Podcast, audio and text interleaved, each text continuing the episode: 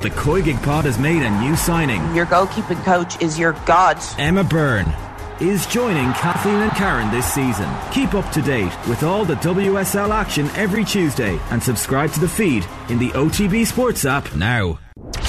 OTB AM. With Gillette. Get into your flow with the new Gillette Labs Razor with exfoliating bar. I'm delighted to say that we have the author of this lovely book, Almost Doggy, uh, Brendan Ó Dufaigh, with us this morning. Brendan, good morning to you. How are you? Good morning, Ger. How Is are it, you? is it Brendan or Brendan? Brendan. Brendan. Okay. Um, I, I was thinking, reading through the book, that I'd love to be able to do this interview in Irish, but unfortunately, uh, my Irish is not good enough. Not to worry. But it, the book is, is bilingual. it is. Yeah, because you guys are bilingual. Did you speak Irish at home? We did. Um, the children all spoke Irish to me, Irish to the mum. Not fanatical, but that was the Yeah. natural course of events in the home. And they could change mid sentence from Irish to English if they were changing from one parent to another. Yeah.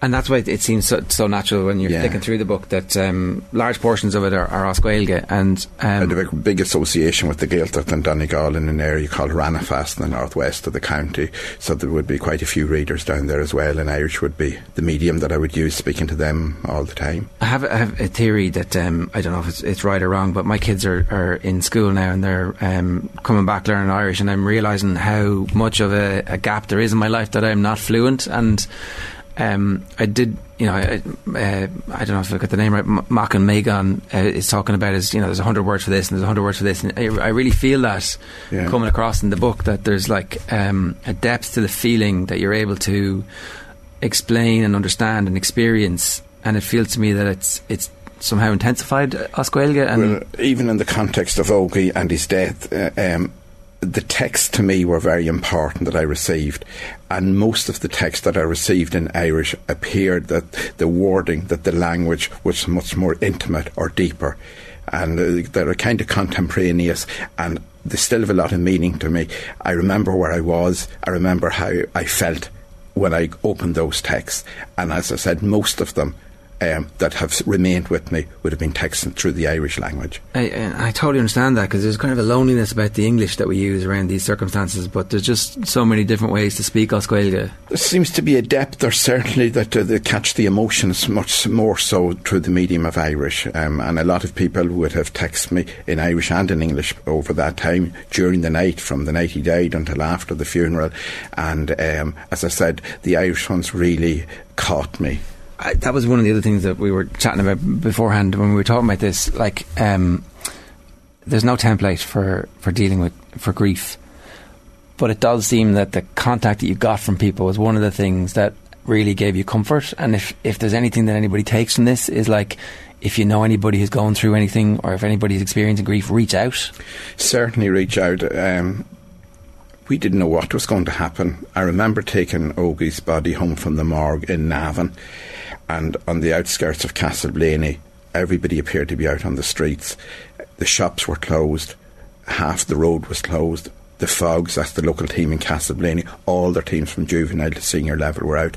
That really took us by surprise, and it struck me at that moment that this really isn't an ordinary funeral and that we are only playing a part in it as other people are playing their parts as well. And kind of even on that journey home in my own area, I'm a native of Cremartin Club, an intermediate club. Again, they were out on the road there, as they were in Clontibret, and again, the Monaghan Harps throughout the town. And that really caught me off guard. Nobody knew officially what time we were taking Ogie's remains home from the hospital but nevertheless they were out there. And I think as time has gone on, I appreciate the relevance and the significance of that support more and more.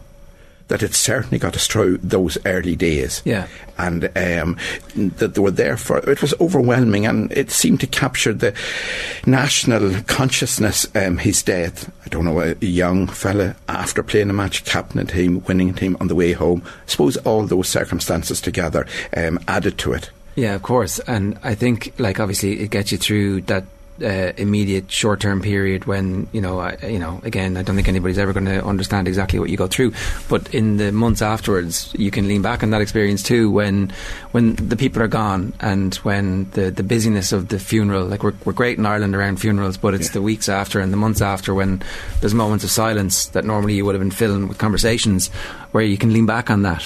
Yeah I mean you have to accept that people are going to get on with their own lives. I couldn't expect anything from any more from anybody else particularly um, the Monaghan County Board and even more so Monaghan Harps, the personnel in there, the officers, the players, that they really took three, four days out of their lives to spend with us, be it guards of honour, taking chairs to the house, food, everything, sitting up the last night with him, um, his uh, teammates on the senior harps team.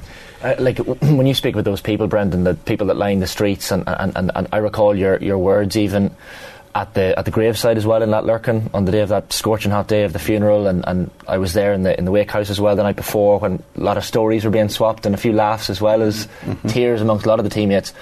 It, it strikes me, maybe for people who, who don't realise, you might just tell us the type of person Ogie was, and and also, funnily enough, the type of person you learned Ogie to be after his death? Because I'm sure a lot of stories came out thereafter. Well, I was going to point that out, and it's one of the first sentences in the book. Um, we didn't really know Ogie until after his death. And suppose that's true of anybody. We know one side of a person. But it takes somebody in another um, sphere, be it in the workplace or socialising, that will add something to that as well. And we heard so many stories, and they were all positive and they were all very uplifting. I suppose a few adjectives to describe him. Well, this is as a father, a loving father saying this, but he was very determined, he was tenacious, um, he was loyal, um, hard working, humble um, in that he had many friends who had no interest in football. And even he might come from a big match and meet some other guys, and football wouldn't be mentioned. And uh, um, he had no problem with that. He was carefree, um, happy go lucky, is in good form, incredibly positive, good mental health throughout his life. Um, mischievous. I'm not making him out to be anything but. He was a devil at times um, and mischievous.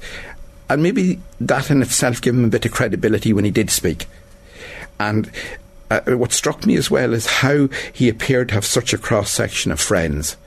And during the time of the funeral, um, we had people from Lithuania, from Latvia, from Poland, many people from the travelling community came into the house. It was the, the natural thing for them to do. And again, they were out on the streets um, uh, in the Guard of Honour on the day of his funeral. So he seemed to have this um, knack or skill, if you like, of getting on well with everybody, irrespective of their background. It was it was a sense of it, it, was nearly a sense of leadership as well. The fact that he was he was 19 and yet lads in the club team who were in their early to mid 30s when he spoke it carried weight, and, and, you know he had that lead, those leadership qualities, which was quite remarkable for, for someone of his age. Yeah, and you know at uh, 19, and he kind of appeared to move seamlessly into the senior team. That he that people did listen, and again we didn't know that until after the funeral. His birth was in early November. It coincided with the Harps' last championship match, um, and. For that occasion, the rest of the team sent messages to him posthumously, um, a kind of complimenting him. And that came out about the leadership qualities that he had for them and how he always had their back and that he would support them and that they could depend on him. And that is all very consoling for us. Um, I certainly wasn't that boy at tw- 19, 20 years of age. Um, I didn't realise that Ogie was. We knew snippets of stuff here and there. Like he helped people with their mental health. Um, he helped people whose cars broke down. He gave people lifts home at nights at the weekend because he wouldn't be drinking because of matches or with the county, etc. And you certainly would hear him in and out on the landing throughout the night, Friday, Saturday, and Sunday, bringing to. He didn't share that with us, but those stories gradually came together during the three or the four days of the week. When did you make the decision that you were going to chronicle all this and, and write it down and have the record kept yeah. and published that you have published? Well, um, I've written a number of books in, in textbooks in, in, the Irish language for Irish medium Gael College, so it's nothing new to me writing, if you like. Um, shortly after the funeral, I thought about taking notes and keeping notes, and just to remember everything that did happen. There were so many facets to it, so the notes got greater, and then it was into essay format, and then it became it, it came into a book, and. Um, I'd say it was therapeutic for me in hindsight. Can't be sure of that, but I think it was because i f- I'm as good now as I would expect myself to be. Um, but I am, and just it was there was some sense of that you were doing him justice, that you were paying tribute to him by putting this inside two covers. Yeah, and that, that makes sense, I think. And and the other thing is that you don't want to forget any of the good stories that, like, so Shane's talking about that mm. night. Like, mm. obviously, it, it's. Uh, is it traumatic to revisit any of that, or at this stage now? Some of it's traumatic to revisit. Some of it is, but that doesn't say it's a bad thing to do it. Sometimes you have to face that.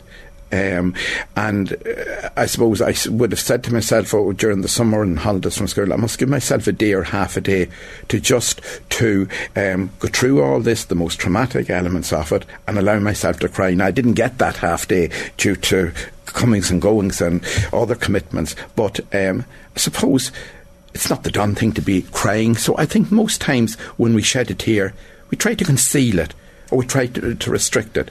But, in, but this allowed me late at night to shed a tear privately. Yeah.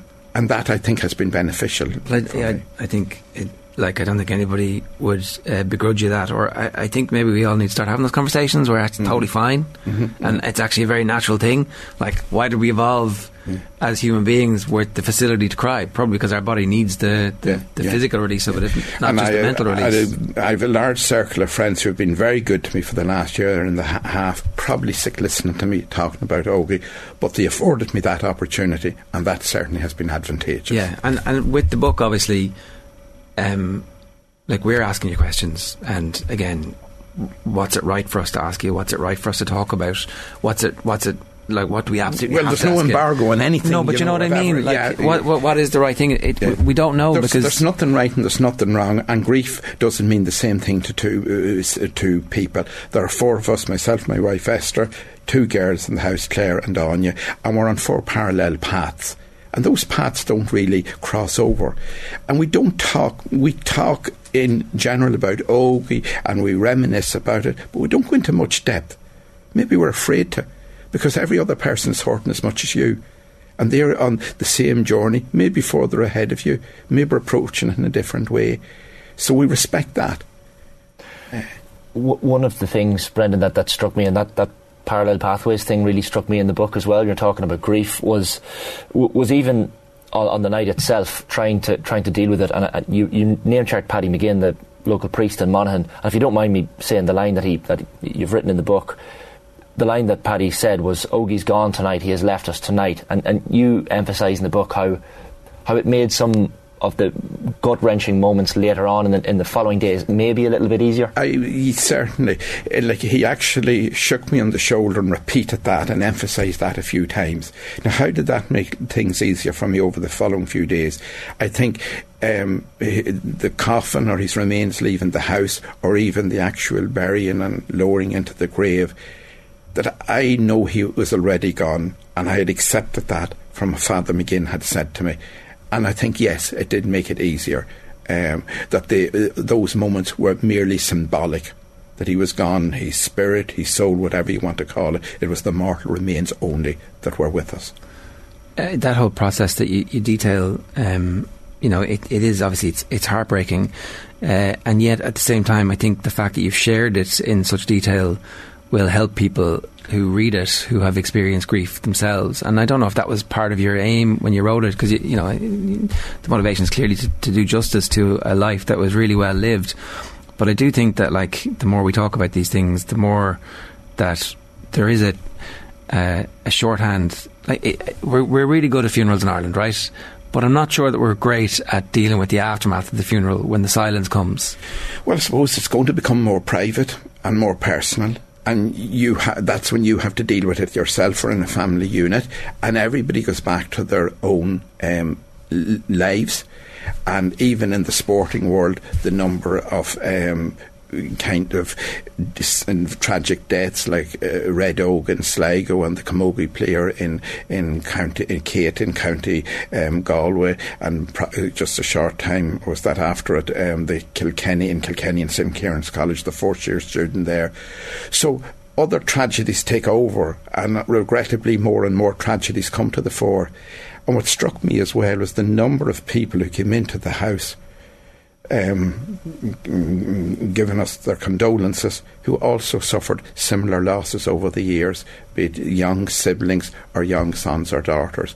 So we have no monopoly on grief, and every one of those people um, have an entitlement to a just as I have, and I'm very mindful of that. But that I think you've actually helped them in a way by by by so clearly expressing what you've gone through in the detail that you've gone through. It is really helpful to people. When you think about it, we're we're all going to suffer grief at some point in our lives because of the very nature of human life is we all die, right? But uh, we don't really have templates for it or uh, conversations openly about crying and about Yeah, yeah. um, you know I know I know recently there's been some more books about it but uh, we're not very good at talking to people I'm not feeling great because I'm grieving for something you know um, and I think that A number of people already would have spoken to me about the book and where their parents or somebody belonged to them that it has helped them, certain passages that they've read that had resonated with them on some level. And I'm delighted about that, that if it would help. And that's why I've done a number of it radio interviews and an article in the Sunday Independent that Rodney Edwards penned shortly after the funeral to hopefully that it will help. I feel so indebted to so many people that were good to us that if I can give something back to somebody else who is in mourning or grieving, and I'm not going to, I suppose when I go into wake houses now, I say a lot less. I would be a lot less dogmatic, do this and do that, and this is what it would be. No, it's so different for so many people. And to afford people the opportunity or the space to talk and to be there for them, to listen and to, to support them, whatever they want to do, uh, whatever help they want from you. yeah I, I even recall speaking at the, the, the Mon and Harps event in the Hillgrove Hotel that yourself and, and your daughter Claire were at, where, where Sean Cavanagh spoke about the loss of Cormac McAnallen and kind of compared it to that of Ogie in, in, in some regards. And I know Donal McAnallen, Cormac's brother, I think was, was in the wake house He at was, one stage. Donal, yes. It, it must be, I don't know if comforting is the word, but it must be in some way uh, nice to, to speak to people who have gone through it before. It is, and I suppose um, it gives you a bit of confidence here. This guy is a number of years after the tragic death of his brother, and he's got through it or getting through it. And that is my objective to be on the same road as him and to continue, and that, uh, you know, hopefully things will work out reasonably well for us. I suppose. Um, I don't go to the grave too often, and maybe once a week, brief visits. Um, I don't want the uh, conversation of death and dying and the deceased to become a priority in my life. Um, I don't want to be morbid or negative. I'd like to think that my um, default setting is jovial and positive, and I'd like to continue with that. So I'm not great at sharing um, other people's experience in a graveyard setting. Yeah. and um, That's understandable. yeah, whereas my wife would and go, go around to other graves and console people who are coming and going. Now, uh, it's interesting that really on his right and on his left there are two other harps people as well. Well, the one on his right um, uh, would be um, Charlie Shalvey, who would be the father of the secretary of the club, and he's fairly recently deceased. And uh, Nicola, uh, the daughter, was such an immense strength to us throughout this, and she posted something online the morning of Ogie's funeral quite early on, and it was very touching and very poignant, you know. And all of what was written and said about him, including by Shane on the Friday evening here on Off the Ball, um, it was so so touching, and it's included in the book. Um, that it, it it gets to you inside. Now, a lot of these articles, if you like, the epicenter of them was Ogie, but they broadened out to maybe some facet of GAA or Monaghan GAA or clubs losing players or players struggling to keep players or some aspect of football. But I suppose the starting point was with Ogie, and they finished off the wrapped off a lot of these articles about Ogie as well. and that that's a legacy and like it's it's terrible to talk about somebody so young having a legacy without act- actually having the opportunity to live it but like and and the book is a legacy in some ways as well It is, and um, it will always be there as part of my tribute to him. I suppose I devoted most of the year after his death in trying to perpetuate his memory, and I. I've often noticed that it's a fear among people that their loved ones will be forgotten.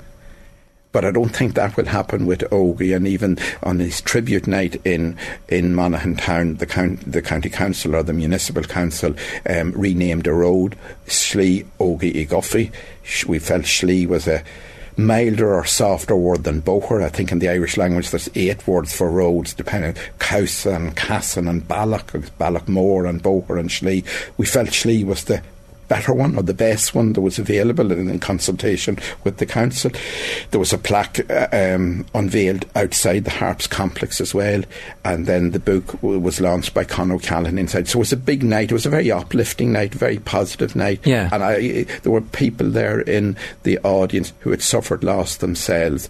Um, I mentioned Red Oak. I mentioned the girl from um, Galway. There was Eve Bourne a, girl under uh, 12 years of age who played football with her club in Mahratloon who was um, uh, killed in a farming accident or farming related accident. And I mentioned her I referenced her on that night but her, there was an auntie in the audience and came up and appreciated that. People like to be remembered. Yeah no it's true.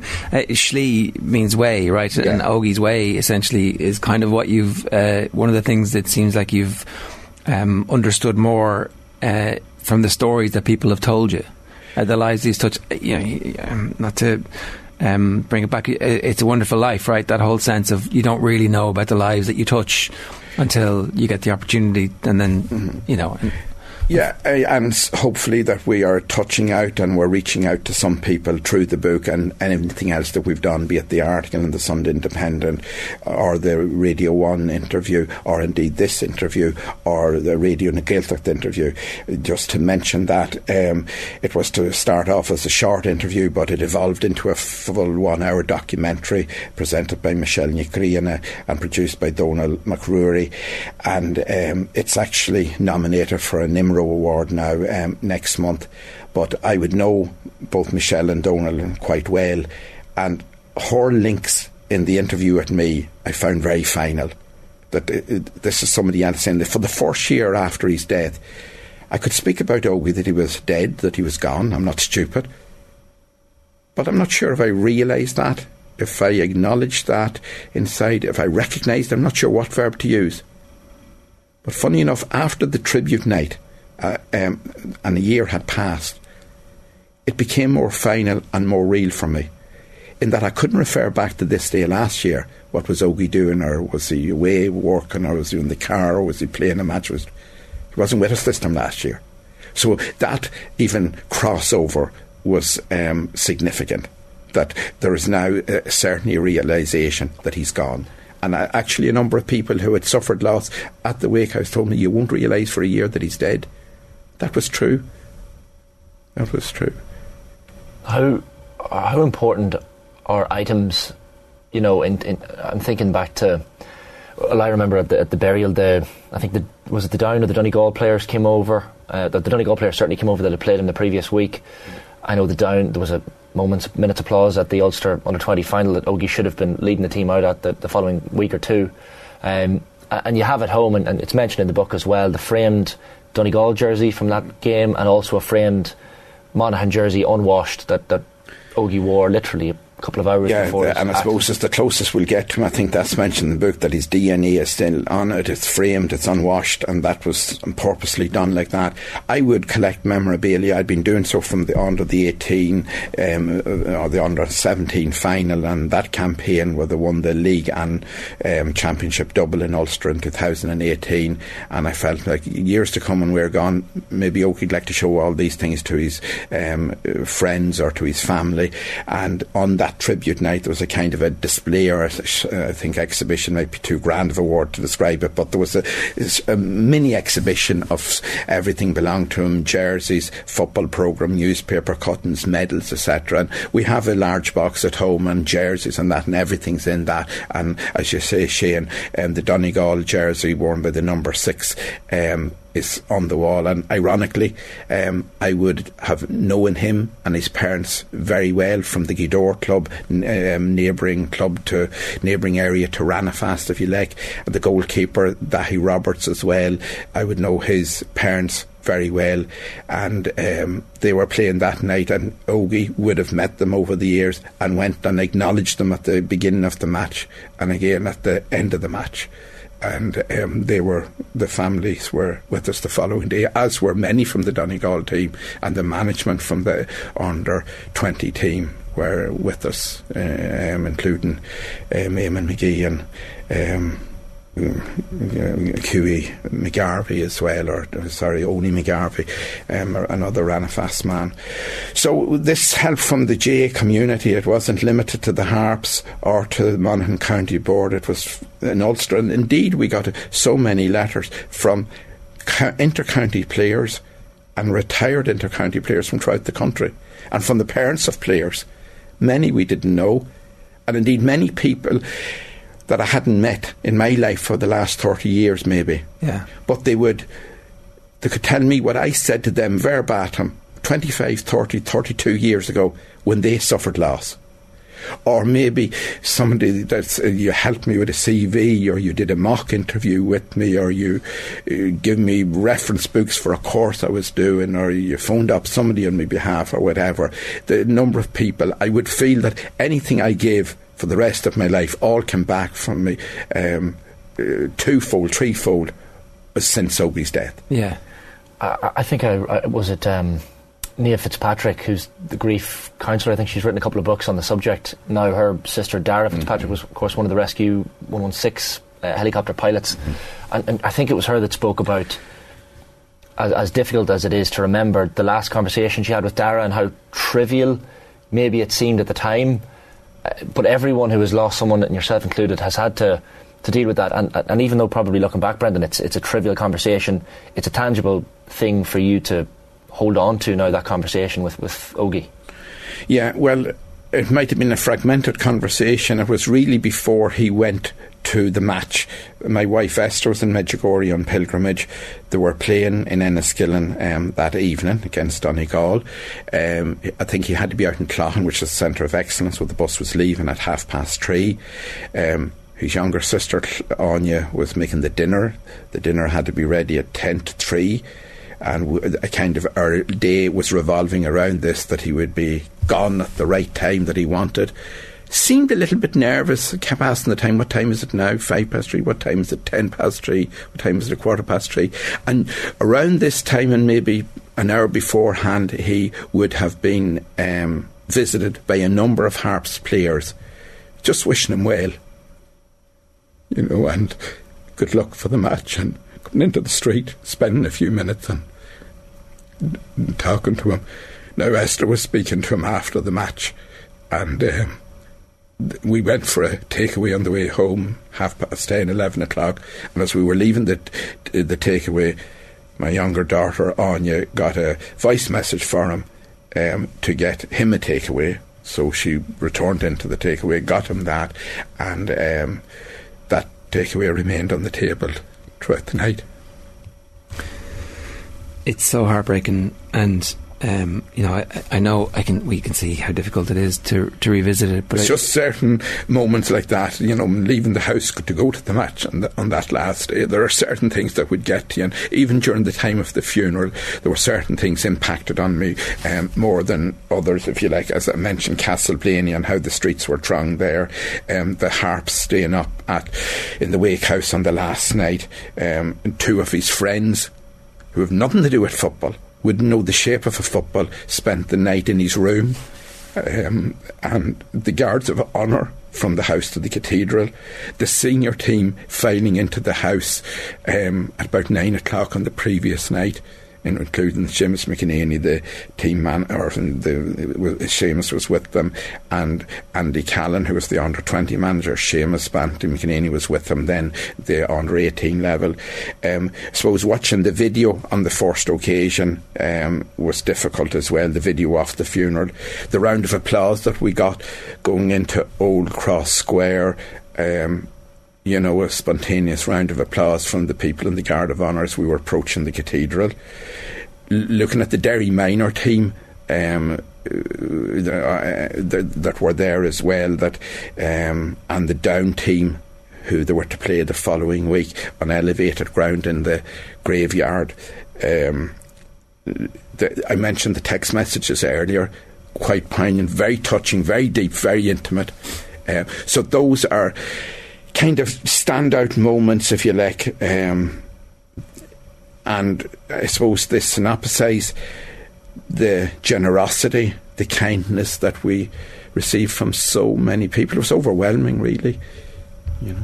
Um, it's a sign of the lives that you guys have obviously touched, um, separate to him, and then the lives that he touched as well. And like, you know, we're a sports program here, and he was obviously a young sports star.